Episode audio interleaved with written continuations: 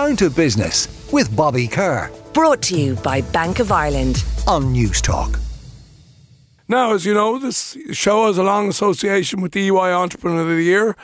And for the next few weeks, as we get ready for the announcement of this year's winner on November 23rd, we're going to be talking to some of this year's finalists and, and indeed EY alumni uh, about some of the issues facing entrepreneurs. One issue, or let's call it a strength, that seems to apply to all successful entrepreneurs is that of resilience. Delighted to be joined by Nick Keegan of Mail Metrics, who's a finalist this year. Also a finalist this year is Lorraine Heskin of the Gourmet Food Parlour.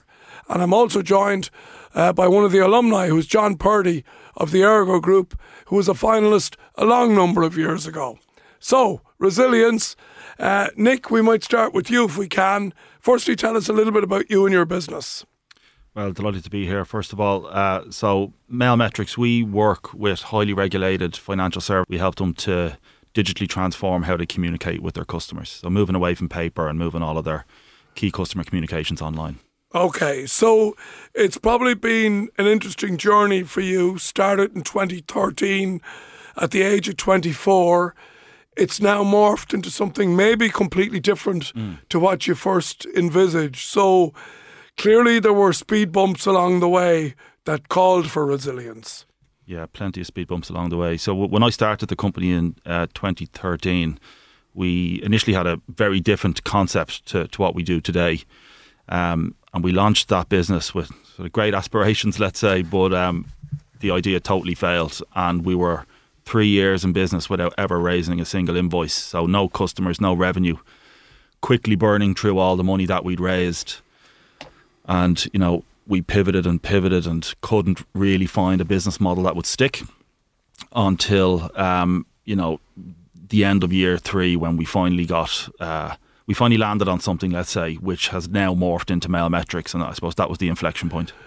And one of the things, Nick, when you talk about resilience, is you know if things are going badly, mm. and you're you're hanging on for dear life, as you clearly were in those days, and in that same time, you're supposed to be coming up with the new idea. Like it makes it a very dark. Like it, you can easily see how someone could throw in the towel on the basis of trying to re-emerge from this darkness. Yeah. You know, when your world is falling in, you're you're being asked to be creative. Yeah, it's it's it's not easy because you do uh, you do feel like a failure when you're you know when it fails you you feel a bit like a failure and you have a team around you who've come to work with you based on a vision. Yeah. And that's changing every other month. And you say, well, we're going this way now, or we're going that way. And it's very difficult to pe- keep people along with you, you know? Yeah. Um, but I suppose we had raised money from external investors and we had an obligation to those individuals as well as to ourselves to try and make this a, success. Yeah, okay. We'll come back to you in a second. Uh, Lorraine Heskin uh, of the Gourmet Food Parlour. Uh, Lorraine, an interesting business that you've built, uh, you know, from very small beginnings. First uh, cafe in Laoghaire 17 years ago. You've driven it on. You've got relationships now with loads of sporting bodies as well as a number of outlets. But again, I can I can know, well, I know I know you have hold, but I also know that this is a tough business and it doesn't happen by itself. You've had your setbacks as well.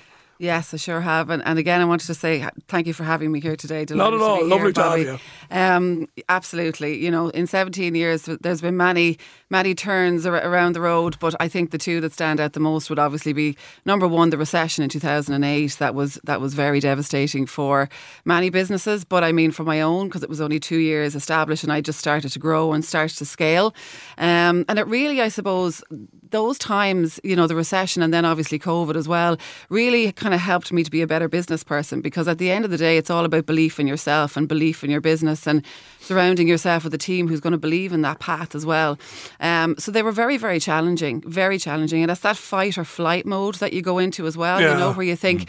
what am I going to do? But like I think your your best your best ideas come from those moments, and when you're forced, you know, in a time like a recession where people were spending less. I just opened my business; it was starting to grow, But at the same time, it helped me because I worked with a consultant. I stepped outside the business and I took a look from the outside in and I decided, where do I want to take my business into the future? And that was one of the greatest questions I ever asked myself. And at that time, it helped me to change Gourmet Food Parlour from a cafe business into a restaurant and a catering business. And that's how I suppose I've been able to scale and grow over the years. And you're right when you say it. You never think it at the time, but it's you know you're changing because you have to change. You're moving quickly because you have to move. Otherwise, the lights go out. But it doesn't feel like it when you're doing it. No, it doesn't. It doesn't. But Yeah. it, it's great. It is. It's great, and it's it's part of that resilience. You know, you, you move forward. Now we're also joined by a man who wears many, many of the T-shirts. He's been around business for a long number of years. John Purdy, uh, John, uh, you started Ergo over thirty years ago. Again, uh, no different to your colleagues here. Indeed, myself. Uh, the twists and turns along the way uh, called for resilience, resilience on many an occasion. Absolutely, Bobby. And I think there's a filing cabinet full of business plans uh, because business plans are always being rewritten because you've got to focus and, uh, and deal with the current market and what the outlook looks like for the next couple of years. Um, so I think resilience in a CEO is an absolute necessity, or in an entrepreneur, it's an absolute necessity. Um, there are dark moments. Um, Lorraine mentioned 2008. That was very dark for us, um, and you know because we we had uh, a business that was very focused on financial services. Um, but out of that came a phenomenal product, which spun out into Fenergo, which is now a global leader and employs 1,500 people. Um, so I think they're the best times to be innovative. Yeah, but as we said earlier, it doesn't feel like it at the time. Absolutely not. yeah, yeah, and and when you think as well, John, one of the things that I've learnt over the years, and again the hard way, is that having multiple income streams in your business from that income streams that come from different places is also something that you should try and aspire to because as one fire goes out another one can can can light up Yeah, and again, during that period of uh, 2008 to probably 2011, uh, we did a lot of change. We made our first acquisition in 2010, which was very successful. Um, we focused very much on our sweet spot customer, and we focused on customers that were uh, in growth mode, who had the ability to pay us, and who wanted to trade off the island.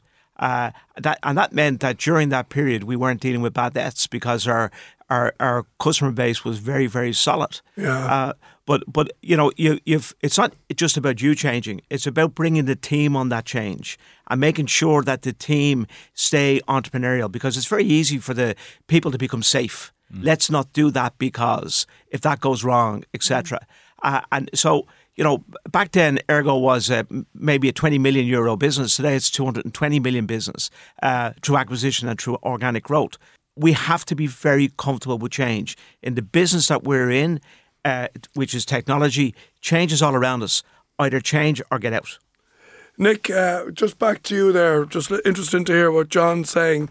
And you were saying earlier there about, you know, every week you were telling the, the team we're in a different business this week. And again, trying to get them to stay with you. But you talked about taking credit union loans out that the, the you know the, the owners of the business had to take out credit unions uh, to pay the wages uh, credit union loans to pay the wages so that must have been almost you know, if this doesn't work, we're absolutely goosed here. But but resilience then in terms of, you know, knowing how bad things were, but I'm going to put myself further in debt in this business that's going very, very wrong.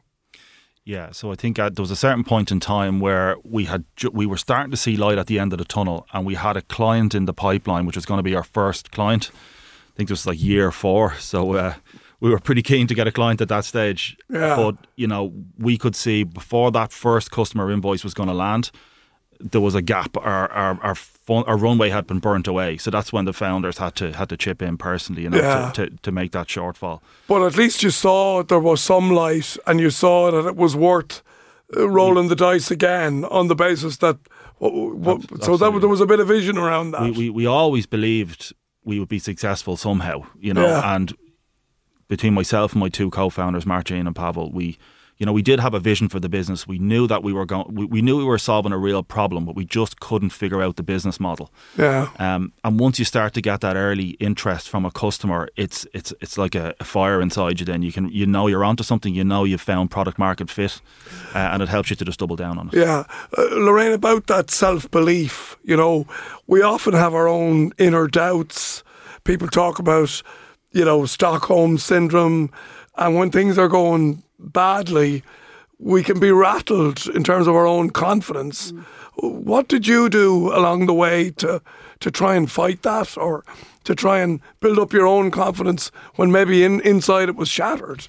Well, that's a great question. And I think, you know, there's so many answers to that. But I think two that I'll tell you now is one, my team, the team that I've had in Gourmet Food Parlour, and a lot of them have been with us, you know, for the last 15, 16 years. So when I mightn't have been so confident, they certainly were. And, Yeah. and I go back to that ethos of surrounding yourself with good people. And when you get good people, you hold on to them because that, that's vitally important. And, you- and you do have to work on yourself, but you have to find mentors. You have to talk to other people. You have to, the more you, you talk to mentors and you surround yourself with those kind of other business people as well, you understand you're not the only person who's going through this, that everybody else is as well, and that you're human at the end of the day. But you also have to have that belief, continue to have that belief in yourself and in the business that you set up originally, because it can be very easy to lose that, but you have to keep that foundation going. I think that's really important. Uh, John, you've been part of the uh, Entrepreneur of the Year program for many years, where you've made a lot of friends. Uh, you've made a lot of uh, business contacts. You've done business uh, with other people on the program. In the in the tough times, uh, that association uh, with your friends and colleagues to be able to pick up the phone uh, to somebody for a bit of advice. How important was that? it's unbelievably important and it's very hard to describe it to people who are not on the program. Only in the last couple of weeks, uh, one of the alumni reached out to me and is having a shareholder issue. And we talk every couple of days. We've had coffee uh, to see can we find a way through. Uh, and that's happened to me maybe three times in the nine years I'm associated with with this program. The other thing that I think is really important is it. This program is very important to your staff particularly in the hiring element. So, oh, your CEO has been part of the EOY program. That's a phenomenal validation. And to your customers, the mm-hmm. customers want to know that they're they're backing a successful business, and if the successful business has been picked as the one of the twenty four, well, then they're pretty happy. So, John, if we look back to the, and I don't really like looking back to it because they were dark days for me as well, but if we look back hmm. at that period of 2008 to 2011, what was the one thing that you'd say on reflection now that kept you focused? Well, there was two things. Um, firstly, in the shower in the morning, I would tell myself what I had succeeded in in the previous 15, 20 years. And that gave me the, the courage to keep going. The second thing, if I look back on my notebooks and I keep all my notebooks for that period, every meeting of significance, I had three letters at the start of the page B, B, B. Be brave, be bold, believe. So that was your way of keeping yourself motivated, keeping yourself focused, Yes. and making sure. And everybody has their own way, so that's very useful that you shared that. We're going to talk many topics now over the next number of weeks. Uh, I think we've done uh, resilience uh, a good service. Uh, I want to thank my guests, uh, John Purdy from Ergo, uh, Lorraine Heskin from the Gourmet Food Parlour, and indeed uh, Nick Keegan from Mail Metrics. Thanks for joining us, and we'll see you all on the big night of uh, November the 23rd. Indeed. Thanks, Bobby. Thank you. Right. Enjoyed it. Thank you. Down to Business with Bobby Kerr. Brought to you by Bank of Ireland. Saturday morning at 11 on News Talk.